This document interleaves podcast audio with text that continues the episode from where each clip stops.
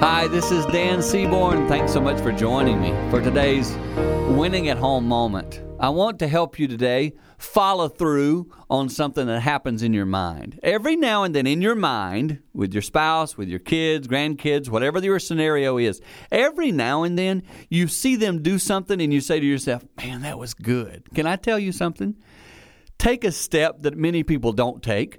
Go tell them yesterday I took the opportunity to tell one of my daughters something that I saw in her life where she's growing. I've seen it, I've been watching it for a while. And yesterday I said, Hey, hey, hey, I want to point this out. I see it and it's beautiful and I love it.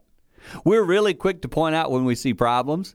Make sure you're just as quick to point out what you would call the victory moments because that means a lot and it's really motivating. If you receive that encouragement, it inspires you to push on. So do that and win at home.